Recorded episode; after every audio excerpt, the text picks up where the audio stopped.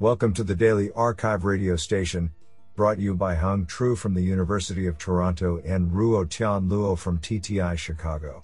You are listening to the robotics category of July 14, 2022. Do you know that there are more living organisms on the skin of a single human being than there are human beings on the surface of the earth? Today, we have selected five papers out of nine submissions. Now let's hear paper number one. This paper was selected because it is authored by J. Marius Zollner, professor at Karlsruhe Institute of Technology KIT, director at Forschungszentrum. Paper title DLCSS Dynamic Longest Common Subsequences. Authored by Daniel Bogdoll, Jonas Rauch, and J. Marius Zollner. Paper Abstract Autonomous driving is a key technology towards a brighter, more sustainable future. To enable such a future, it is necessary to utilize autonomous vehicles in shared mobility models. However, to evaluate whether two or more route requests have the potential for a shared ride is a compute intensive task, if done by rerouting. In this work, we propose the dynamic longest common subsequences algorithm for fast and cost efficient comparison of two routes for their compatibility, dynamically only incorporating parts of the routes which are suited for a shared trip. Based on this, one can also estimate how many autonomous vehicles might be necessary to fulfill the local mobility demands. This can help providers to estimate the necessary fleet sizes, policymakers to better understand mobility patterns and cities to scale necessary infrastructure. Isn't that cool? Now let's hear paper number two. This paper was selected because it is authored by Dongheui Lee, Technical University of Munich, TUM. Paper title Long Horizon Task and Motion Planning with Functional Object Oriented Networks. Authored by David Paulius, Alejandro Agostini, and Dongheui Lee. Paper Abstract Following work on joint object action representations, functional object oriented networks, FOON, were introduced as a knowledge graph representation for robots.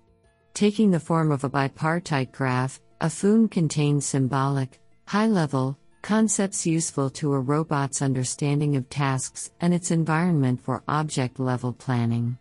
Prior to this paper, little has been done to demonstrate how task plans acquired from FOON via task tree retrieval can be executed by a robot, as the concepts in a FOON are too abstract for immediate execution.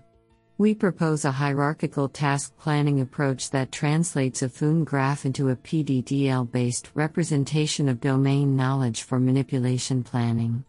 As a result of this process, a task plan can be acquired that a robot can execute from start to end, leveraging the use of action contexts and skills in the form of dynamic movement primitives, DMP.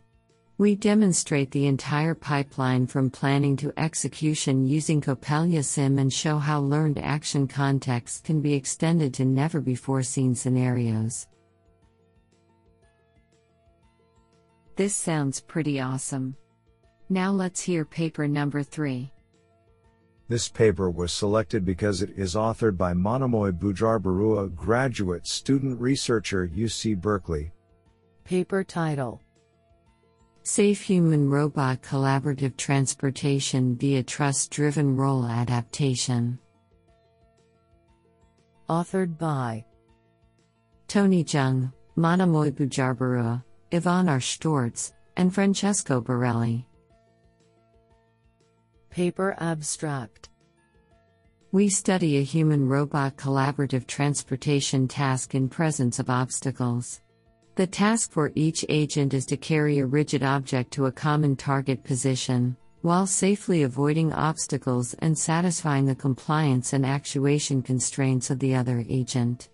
Human and robot do not share the local view of the environment. The human policy either assists the robot when they deem the robot actions safe based on their perception of the environment, or actively leads the task. Using estimated human inputs, the robot plans a trajectory for the transported object by solving a constrained finite time optimal control problem. Sensors on the robot measure the inputs applied by the human. The robot then appropriately applies a weighted combination of the humans applied and its own planned inputs, where the weights are chosen based on the robot's trust value on its estimates of the human's inputs. This allows for a dynamic leader follower role adaptation of the robot throughout the task. Furthermore, under a low value of trust, if the robot approaches any obstacle potentially unknown to the human, it triggers a safe stopping policy, maintaining safety of the system and signaling a required change in the human's intent. With experimental results, we demonstrate the efficacy of the proposed approach. This sounds pretty awesome. Now let's hear paper number 4. This paper was selected because it is authored by Siyuan Feng, Shanghai Jiao Tong University. Paper title Conditional Energy Based Models for Implicit Policies The Gap Between Theory and Practice. Authored by Duy-Nguyen Ta, Eric Cousineau, Huihua Zhao, and Siyuan Feng.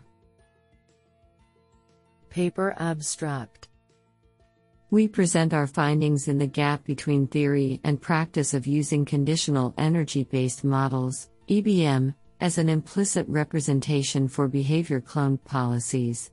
We also clarify several subtle, and potentially confusing, details in previous work in an attempt to help future research in this area. We point out key differences between unconditional and conditional EBMs, and warn that blindly applying training methods for one to the other could lead to undesirable results that do not generalize well. Finally, we emphasize the importance of the maximum mutual information principle as a necessary condition to achieve good generalization in conditional EBMs as implicit models for regression tasks. This is absolutely fantastic. Now let's hear paper number 5. This paper was selected because it is authored by Rui Dilao, unknown. Paper title a soluble walking model for a two legged robot. Authored by Rui Dilao and Nuno Teixeira. Paper Abstract We present a soluble biped walking model based on an inverted pendulum with two massless articulated legs capable of walking on uneven floors and inclined planes. The stride of the two legged robot results from the pendular motion of a standing leg and the articulated motion of a trailing leg.